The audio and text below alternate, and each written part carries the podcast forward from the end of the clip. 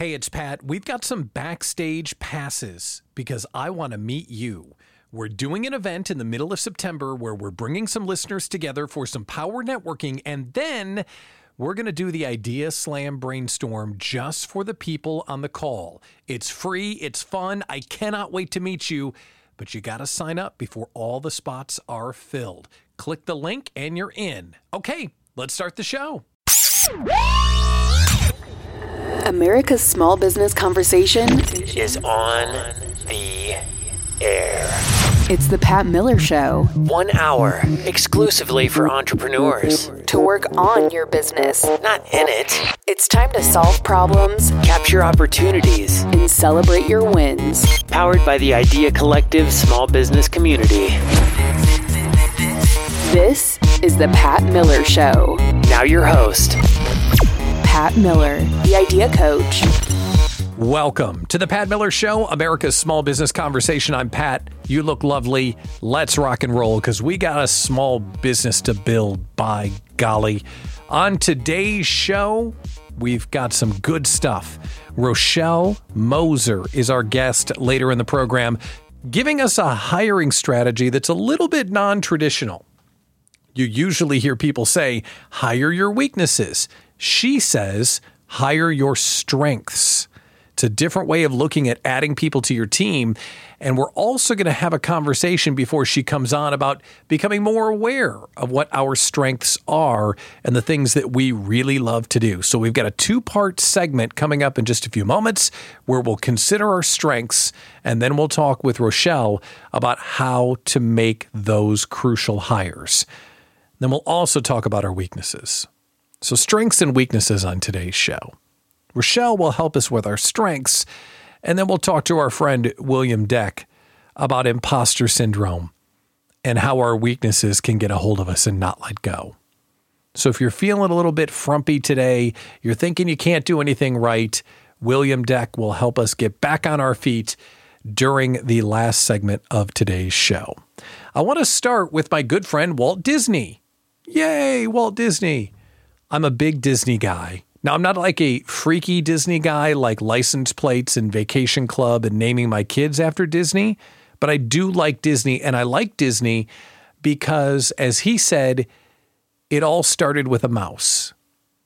And his entire empire came from that one idea. And as the idea coach, I love Walt Disney because it's inspiring to me that I might have that one idea that then unlocks a brilliant future. So I find him inspirational and I love to learn from him whenever I can. And today we're going to talk about Walt Disney's low ride out theory. Now, I've seen this attributed to other people, but we're just going to say it's Disney. Just go with me, okay?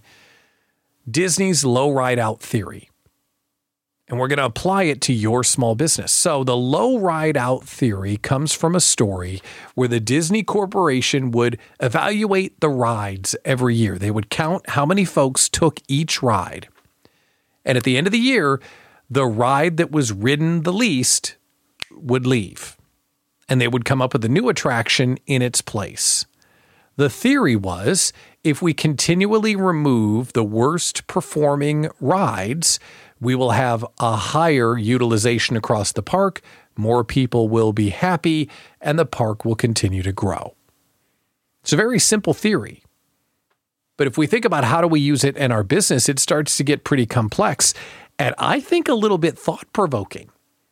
So, humor me. Let's go through Disney's low ride out theory for your business. We're going to look at time, sales, and expenses. Okay? So let's apply that theory to your business.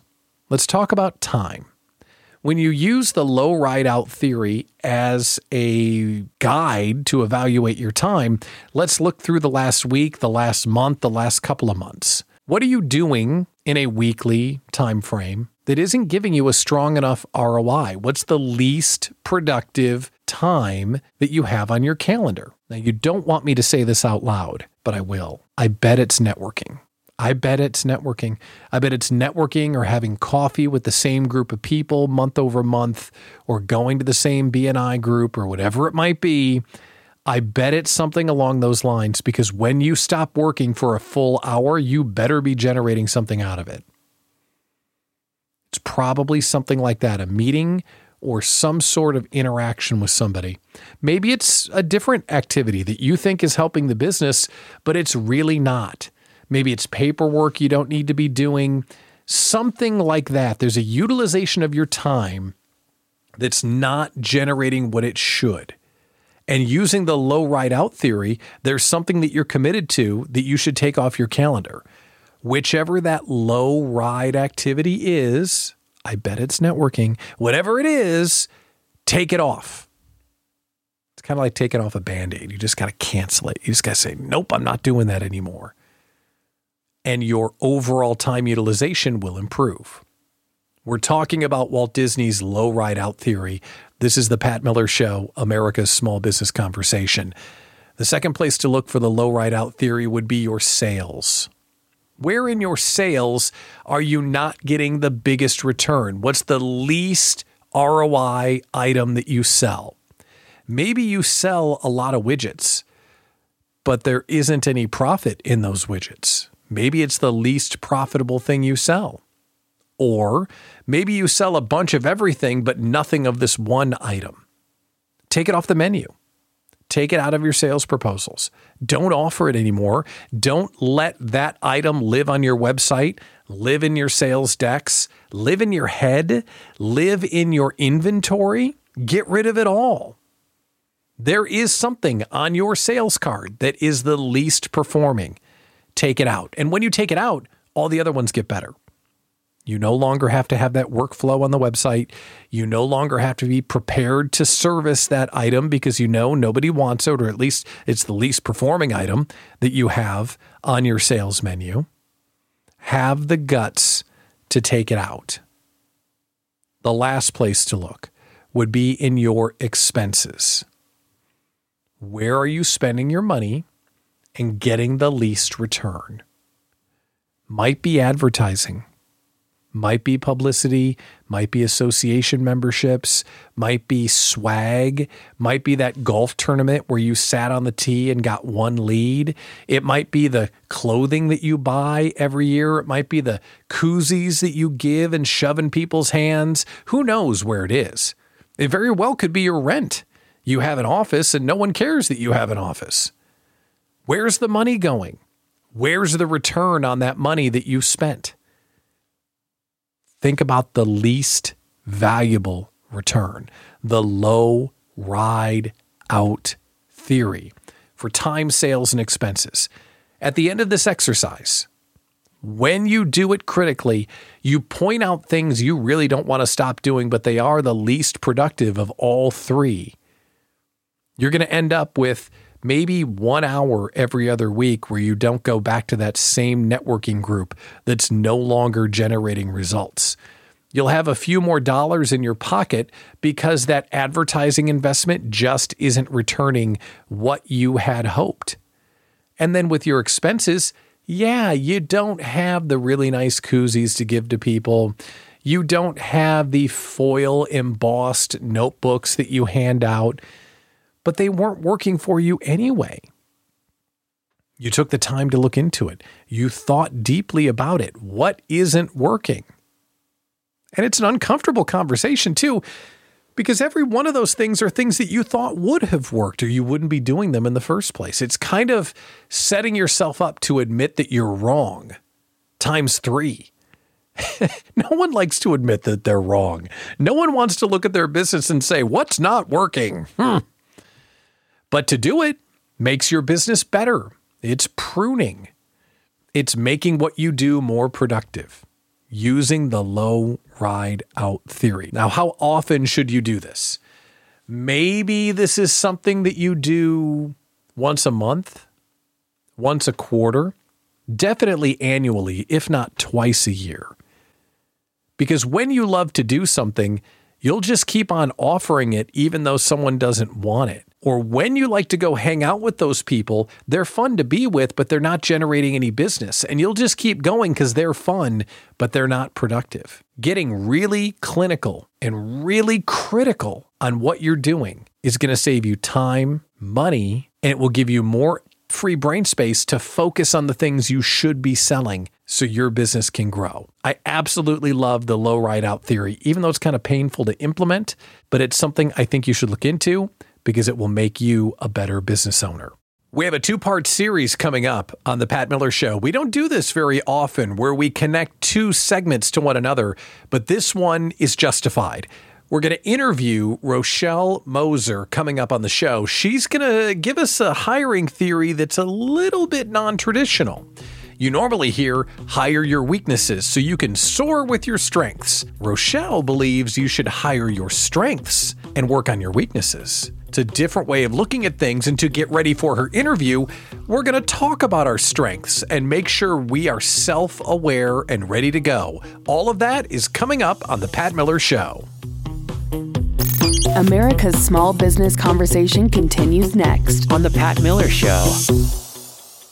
You're an expert in your own field, so why not get paid for it? Hey there, it's Wendy Babcock. My VIP paid speaker program is just the ticket you need to convert your knowledge into real income. No matter what size group you're speaking to, or if you don't have any products, books, or programs to sell, even if you're not a celebrity or a household name, from crafting your talk to finding and booking paid speaking gigs, get it all with Wendy's VIP paid speaker program. Keynote speakers can make anywhere from 2500 to 7500 bucks a talk. Together, we'll not only amp up your speaking game, you'll discover the ins and outs of finding and booking those lucrative gigs and get paid every time you step on stage. Right now, get 90 days of full access to the paid speaker vault and a direct line to Wendy, plus a bonus an immersive three hour VIP day with Wendy to create your online profiles that event hosts simply can't resist. Don't wait, sign up now at VIPpaidspeaker.com. VIPpaidspeaker.com. You have a brand. Your business's brand is one of the most important things on your plate. As a business owner,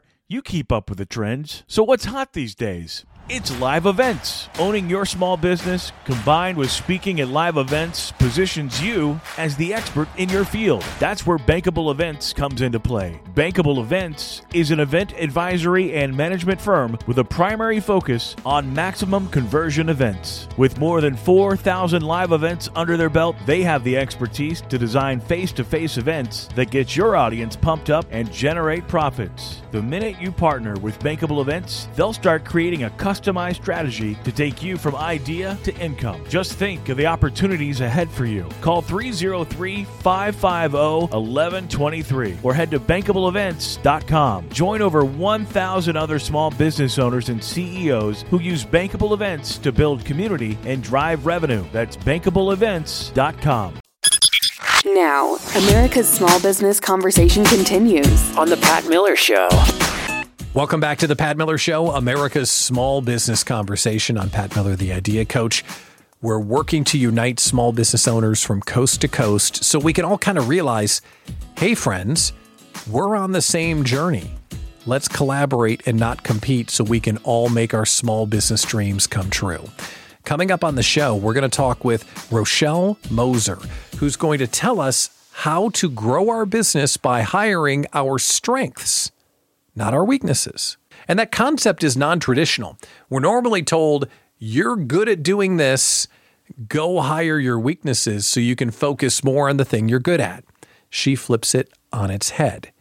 And I thought that's a really thought provoking interview. Let's get ready for it. Because if you're like me, one of the things that you're not so good at is self awareness. You're not really good at identifying what you're good at. is that even a sentence? It is a sentence, darn it. I'm going to say it because we are accustomed to like just letting our strengths be, but focusing on our weaknesses, the places where we need, need to get better. So I thought it might be helpful if we kind of walk through an exercise to become more aware of the things that we do well. So if you want to be ready for this interview with Rochelle, let's go through this together. So if you think about the things that you're really good at, we need to draw some awareness to them. And the first place that you can look for where your true talents lie, it would be the part of your business that you really enjoy the most. Whatever it is that you do, if you're a realtor or a woodworker or an accountant or an agency owner or a photographer, it doesn't matter. There's a portion of the business that you just can't get enough of, and there's a portion of the business that you hate with the passion of a thousand suns. It happens in every business. Everyone has that. Love, hate with the passion of a thousand suns. The thing that you say that you love to do, the thing that you enjoy the most, that's probably the part of the business that you're really good at. It's very infrequent that someone would hate doing something that they're really good at. We all like doing stuff we're good at, right? So the first place to look would be finding the part of the business that you really love. So, what do you love the most about what you do? Think about that. Yeah, you're pretty good at it. I've seen you do it. You're awesome. It also probably feels like play. It feels like you're not working when you get the chance to do that. For example, one of the things that I love to do, I kind of like having sales conversations. Is that weird? I should probably have my head examined. No one likes having sales conversations. But I like having sales conversations because great sales conversations are really a discovery process where you're asking them about their business and the outcomes that they want to have come true. And spending your time having those kinds of conversations allows you to then connect the dots to the products you have to solve those problems. I like that. And because I like that, and it kind of feels like play, like we're playing a solve the problem game, I'm probably pretty good at it. So, where else can you draw awareness so you can understand what your strengths are? Another place to look would be the items you charge the most for. Now, some things are expensive because of market rate, but some other things are expensive because you're really darn good at doing it. And you've gotten validation from your clients over the years that you're driving an insane amount of value. So, on your product lineup, whatever your products might be, the one that you can get away charging the most with, again, is probably a place where you're pretty darn talented. Now, these two things seem pretty obvious. Well, duh, Pat. Of course, I'm good at selling the thing I charge a fortune, a fortune for. And of course, I'm good at doing the things that feel like play. But when we sit down and I say, What are you good at? Would you have said those two things off the top of your head? Maybe not. We're trying to draw awareness to what you're good at. So when we talk with Rochelle here in a minute, you can think of where you can beef up your business even further. Another place to look for your talents and the things that other people think you're good at would be the areas where you're most in demand. Kind of goes hand in hand with what's most expensive, but where can you not get booked? Like, what is the place that has the most inventory pressure? I don't have a spot to do another brainstorming meeting until October. That must mean I'm pretty good at brainstorming meetings. There's a lot of demand for this particular area. That must mean others see it as a talent of mine as well. One other place to look for your talents and gifts before we talk with Rochelle and we think about hiring our strengths, not our weaknesses. Look at your social media, look at your customer feedback Listen for when people talk to you about what you do and pay attention to what they comment on and what they say about how you do what you do. You may think you're a thought provoking speaker, but what they comment on is, I just enjoy listening to you because you make everyone feel so comfortable. Those are two different things. Thought provoking speaker showing up as Wikipedia, bring, being really smart, that's one thing making people feel comfortable, making people feel included, having strong emotional quotient scores off the charts. That's a strength.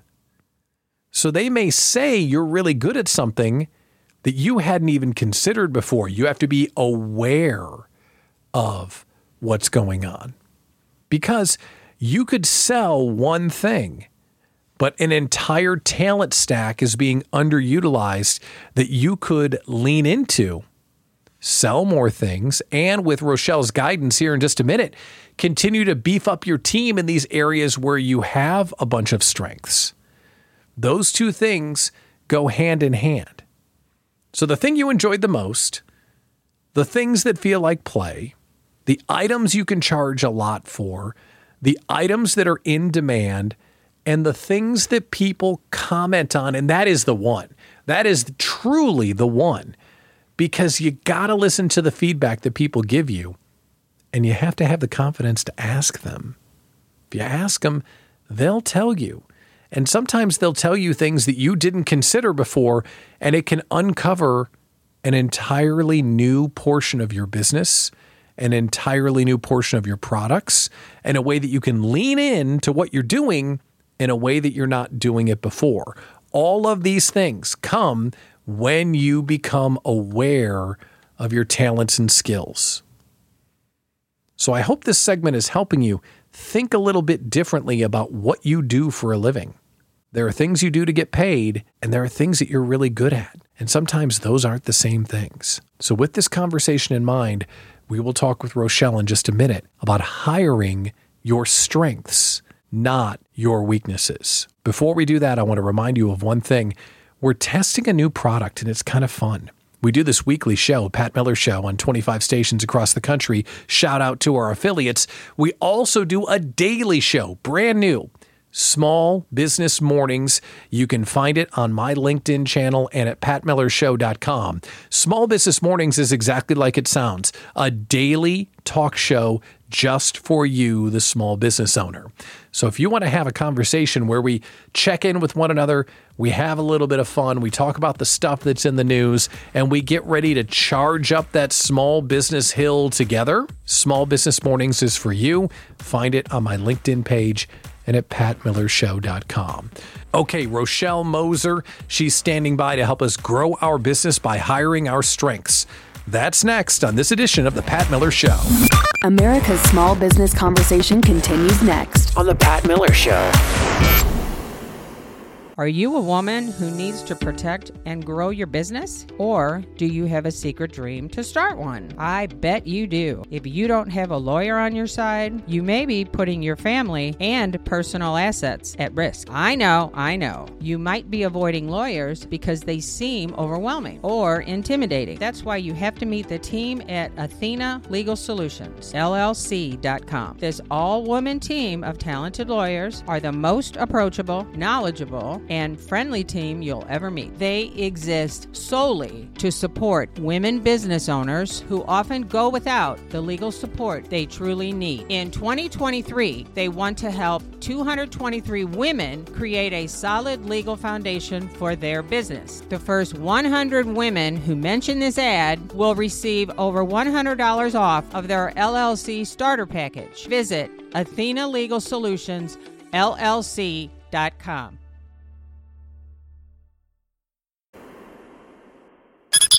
Now, America's Small Business Conversation continues. On The Pat Miller Show. Welcome back to the Pat Miller Show. This is America's small business conversation. And all the time, we're trying to grow. We want to make sure that we are doing better tomorrow than we are today. And oftentimes, people say, well, to grow, you need to grow your team. And what you should do is hire your weaknesses so you can move faster. Well, we're going to talk about what's working right now for our guest, and it's a little bit different in the strategy department, and I think it's really interesting. So let's welcome Rochelle Ratkaj Moser from Ratkaj Design in Madison, Wisconsin. She's the Chief Creative Officer. Rochelle, welcome to the Pat Miller Show. How are you today? Great. How are you? I'm great. I'm so excited to talk about anything we can do to grow a business. And when you told us about the way that you're growing yours, I thought that's an interesting what's working right now. So everyone says that they should hire their weaknesses, but you've chosen a different path. Tell us about it. We have. So um, instead of hiring outside our area of expertise, I really focused in on what I needed. And I needed clones. I needed more people to do the work exactly in the way I would do it. It was really um, a matter of finding individuals that had the same aesthetic, had the same work ethic, had the same um, thought process that I did, and then partnering with like minded other designers to really grow our workforce. What we really needed was more hours in the day. So by finding other designers that had the same credentials and had the same aesthetic, we were able to satisfy that extra hours in the day but we also were able to bounce ideas off of each other, help each other grow. And by offering more designers, we're able to also satisfy more projects from the client. So turnaround times decrease. Um, creativity increased because we weren't burnt out. We weren't working nights and weekends to try to, to work through the queue. We had designers that could readily jump in and help out. Okay, so let's back up for a second. This is a branding, web, social, print, creative Yes. house. And you were the creative force of the building. And most people would say, go hire a bookkeeper, go hire a doer of things, so then you can be the exclusive designer.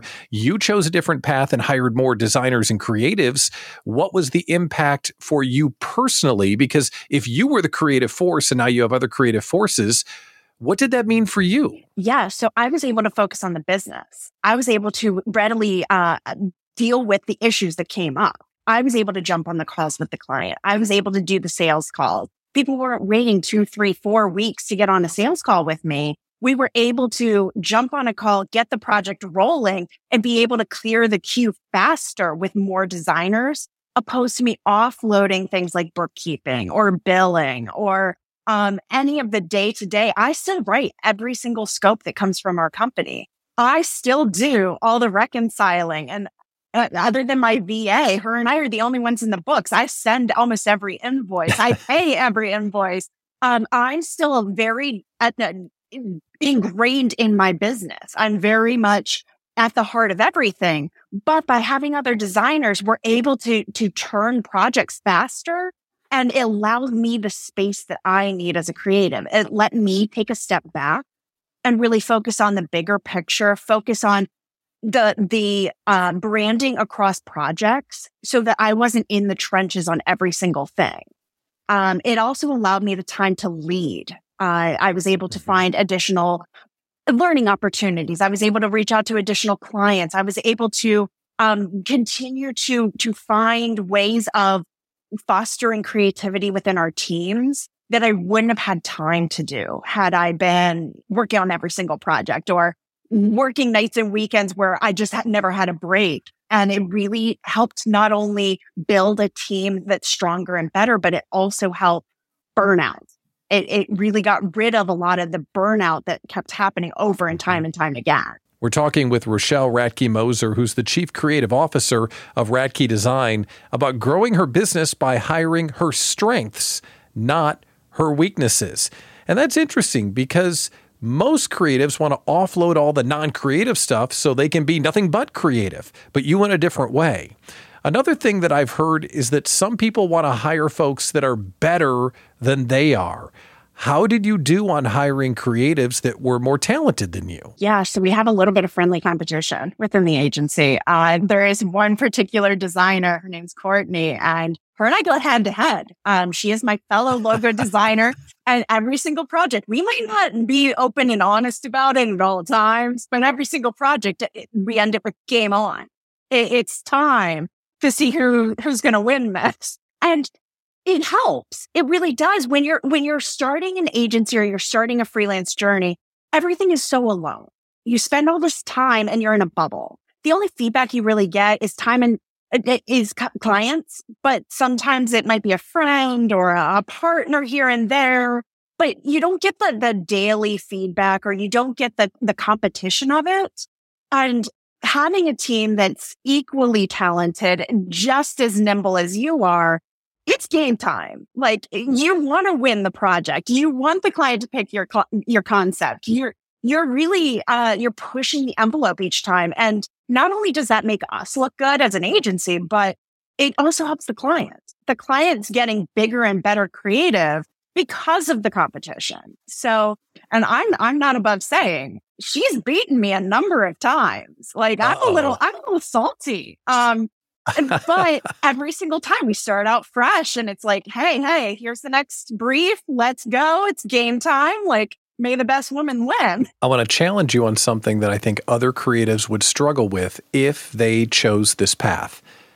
Many creatives would say, well, my clients only want to work with me. Did your clients notice? Did they care? And how did they react when there were other creatives at Ratkaj? So I had the exact same thought. Um, that's actually what kept me from doing this. And for the first year that I had a, a team, there were two of us. I kept it under wraps. It, it was a, a, my like dirty little business secret. Uh, there just weren't enough hours in the day, uh, but I needed help. So it was always I, I, I, I, I. I'll get that to you. I'll take care of it more that I said I, and the more burnt out I was getting, and the more that I needed more help, um, the more I realized that the I train needed to leave the station. And it needed to be the shift from the me and the eyes to the we's. And I thought for sure clients were going to drop us. I thought for sure that we were going to hit that very remark of, Oh, no, no, hold on. We, we want to work with you. Quite the opposite um, people people celebrated it. So people were very excited by the prospect of getting creative faster and keeping the same quality and same um, caliber that they were getting before. Um, being able to say, my team and I took a weight off of my shoulders. It, it allowed me yeah. to breathe, but also not having that little business secret and allowing my team to be front and center. I'm also celebrating them. I'm growing them as individuals as well. So now on starting this year, we've started integrating the team into client facing phone calls and client facing emails and they're able to build their own rapport with clients that is amazing. And clients reach out to sometimes the designer directly and it, they're able to, to have this work relationship that just fosters more and more and more trust. So yes, absolutely had the exact same thoughts and the action turned out to be all in my head. It wasn't even a thing. And clients were super excited. So you identify that you can grow by having more of you. You got over the idea that other creatives could do it as good as you could and your clients would not leave you. Yeah. Are there any final thoughts as far as advice to someone if they are thinking about pursuing a similar path to grow their business? Yeah. So the the network that you have is your best friend um, the the designers that I have came from within my own network. Very rarely do I need to reach past my network. Uh, my my senior designer, she came from another engagement that I, I was working with her already, and I said, "Hey, hi, when this project's over, do you maybe want to come work with me?" And it was one of those those kismet sort of moments where we already were working so beautifully together in this this other environment that it was seamless it just, we just migrated right over and picked up right where we left off. The client was different, but the people stayed the same. And as we continue to grow, my people take on different responsibilities or different roles or different connections all with one another. So they're continuing to grow their networks as well. But I would say networking is key. Having, having those connections with previous coworkers or previous, um, other uh, solopreneurs, other freelancers, other people in your industries, all the best mine to get your your your help from. Um, but one other thought is any creative out there that's saying I can't possibly ha- like be hands off with the creative. It's an opportunity. It's an opportunity to step into a different role and an opportunity to kind of let go a little bit and give a little bit of trust to other designers and watch them grow as well. It, it's it's really exciting. It's a fun it's a fun place to be. Growing your team by hiring your strengths, a brilliant strategy and one that maybe you can adopt. Rochelle Ratkaj Moser, Chief Creative Officer, Ratkaj Design, thanks for sharing it with us and thanks for coming on the Pat Miller Show. Absolutely. America's Small Business Conversation continues next on The Pat Miller Show. Krista Morrissey for Choices Coaching and Consulting. Do you know where most small businesses go wrong? They invest in everything except their leaders. But through strong leaders comes strong business. Are you doing it wrong? Most small businesses focus on production and numbers. Production and numbers come through strong, resilient leaders. And strong leaders strengthen culture, they strengthen your resiliency, and they strengthen your bottom line. I develop strong, resilient leaders who will drive your business.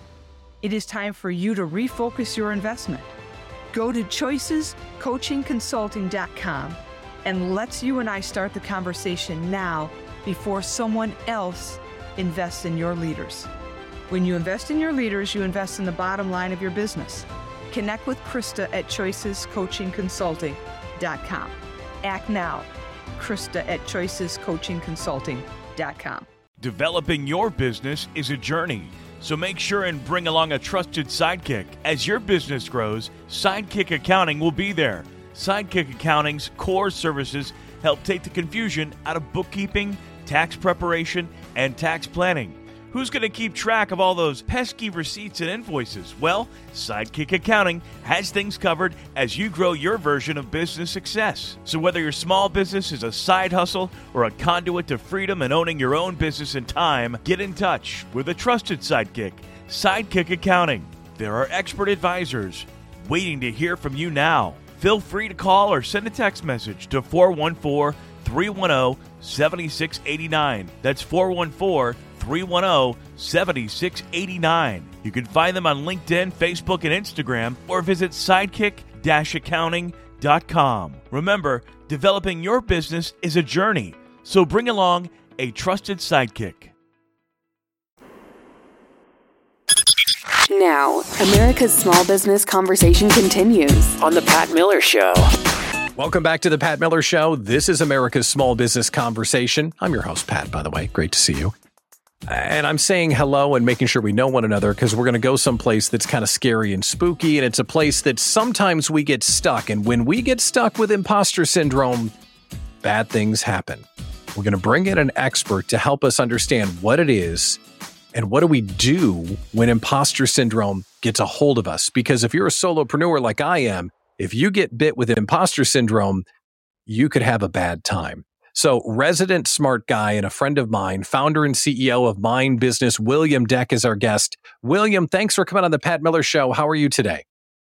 I'm doing well. The sun's out, and so no complaints. No complaints. No complaints. Sun's out. Thank goodness. We both live in Wisconsin, and the sun doesn't come out very often. So, the summer is a perfect time to get out and enjoy it. It's not enjoyable to get imposter syndrome, though. So let's start at the beginning. People have heard of imposter syndrome, but maybe they don't know exactly what it is. So, how would you define it? Uh, the way that I would define imposter syndrome is when you get into a state of mind and emotional awareness uh, that makes you feel like you are not good enough for the best that this life has to offer. And they can vary for everyone because everyone's at different level, wants different things uh, in, is in different places and spaces based on your life experience. But ultimately, when you lose the sense of worthiness to accomplish or to achieve the goal that you truly desire, that's when imposter syndrome is at its uh, peak, if you will. And isn't that just awful? You lose the sense of worthiness. And if you're building a business or trying to go out and meet people to achieve your small business goals, uh, how does that affect us when we lose our worthiness? What does that mean on a day to day basis? So I think what it actually looks like is a lack of confidence, right? A lack of courage, um, a lack of belief in your own abilities. Because ultimately, especially if we start a business, we start the business for a particular purpose to address a particular market and to set ourselves apart, which means that whatever vision that we have, however we do our work, we have to deeply believe that what we have is unique, special, and that is valuable in the marketplace. And so when we begin to doubt ourselves, everything connected to us, right? Which is how we see ourselves and our life's potential and putting our work begins to kind of begin to become less clear than it once was. Because I think when you have unbreakable confidence and you're focused and you're courage and you're not dealing with imposter syndrome because you're on fire, you see green, you see opportunity, you see open doors and creativity everywhere. And sometimes because the work of being a business owner is not easy, we tend to get into a place from time to time that says, man, I've been really, really plugging and chugging away and I don't see it working, or I'm not sure if those last five client meetings went as good as I hope they have. I haven't heard from them yet. Maybe they don't think I'm, you know, uh, worth the money, whatever that may be. And when we get those voices in our head that says, Hey, you can't do it. You messed up. You're not good enough ultimately gets at the end to this feeling, these thoughts around being unworthy. And that's why I mentioned at the beginning, because it's a real thing. But I want it to be specific so that we can say, okay, when I get to this mental and emotional space, what does it feel like?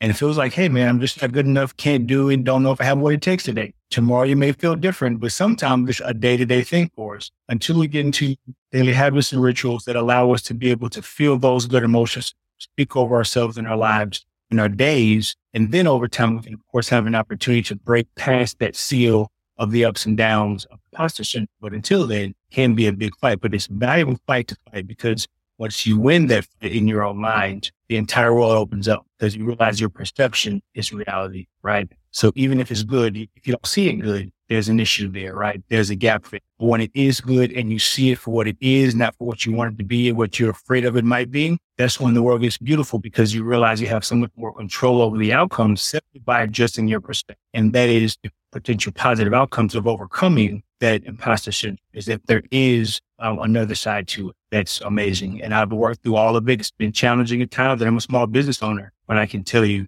that, um, that there is not only hope, there is a solution. So this is the Pat Miller Show, America's small business conversation. If you're just joining us, we're talking about imposter syndrome with William Deck, the founder and CEO of Mind Business.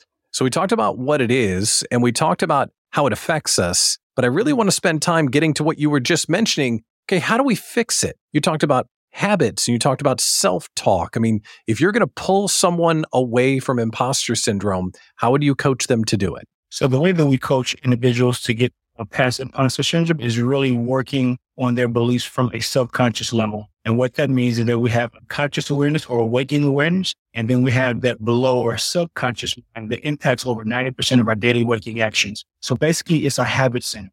It is the hard drive of our mental computer. And so when we work with our clients, we help them to get down to the root cause of their negative belief systems and negative ideas about themselves and their lives. And not only identify what are the voices telling us when we don't feel safe, when we don't feel like we're enough, but where does this voice come from? Because no child comes into this world saying, Hey, I want to self sabotage my life. And so it is learned behaviors. But where did it come from? Did it come from the programming based on what we saw, what we heard, what people told us? Many times these negative core beliefs come from parents, another close family, because they didn't believe in themselves. They may have had negative things to say about you, not understanding how damaging those words were. And so then we take those childlike experiences and beliefs and take them into adulthood. And what happens is with most people, they realize at a certain point, this belief isn't working for me anymore. It, it worked to keep me safe or to keep me from doing anything different, you know, when I was a child, when I was a teenager. But now I'm looking to go beyond what these beliefs uh, qualify or quantify or, or say that I can be or do. And so once we get to the root cause of where those voices come from, then we begin to intentionally replace those negative beliefs with positive beliefs, which means we get to take charge of our own internal narrative. We get to literally write it down on paper and begin to affirm it and begin to create behaviors and habits that will support these new ideas. Because just like the old ideas or beliefs were hardwired by repetition over and over and over again, hearing it, seeing it, feeling it, the exact same thing needs to happen to create and to solidify these new positive, uplifting, expansive ideas, beliefs, and behaviors. And so all we're doing is taking the principle of psychology or, or, or, the law of mind, right? As a man thinketh in his heart, so is he. And then making sure that we are the definers so we can get some new outcomes. Because unless we impact behaviors, we can never truly change our, our emotional states and emotional response systems as well as our thoughts but the behaviors ultimately is what gets the job done. That's when the transformation happens. And that's what we do. We try to keep it simple. We don't try to give you a thousand things, a lot of new things to believe, maybe five ideas at best. But once you get hardwired in your mind, hardwired in your heart, they're hardwired in your behaviors, and you over time are a new human being. So that's how we actually do the work. Uh, we don't try to overcomplicate it, but it is worthwhile. And once again, key word for us that we love to get to is transformation. Right? I was once going one way. I once thought one way, believed one way, and I've turned around and went the other way. And that's what it's all about. Imposter syndrome will get you, but hopefully today's conversation might pull you out of it if you found yourself there. William Deck, founder and CEO of Mind Business LLC. It's always great to talk to you. Thanks for coming on the Pat Miller Show. You're very welcome. Thank you for inviting me. Thanks for listening to The Pat Miller Show. See patmillershow.com for more information on today's events, and the Idea Collective small business community. A worldwide group working together to fight fear, inexperience, and isolation for small business owners everywhere. Join us next week for The Pat Miller Show. And remember, Get clear work hard. and never quit. Guests on The Pat Miller Show have agreed prior to appearing that they are receiving consultation and advice that they may or may not use at their own risk. No part of the show should replace accounting, tax, or legal advice.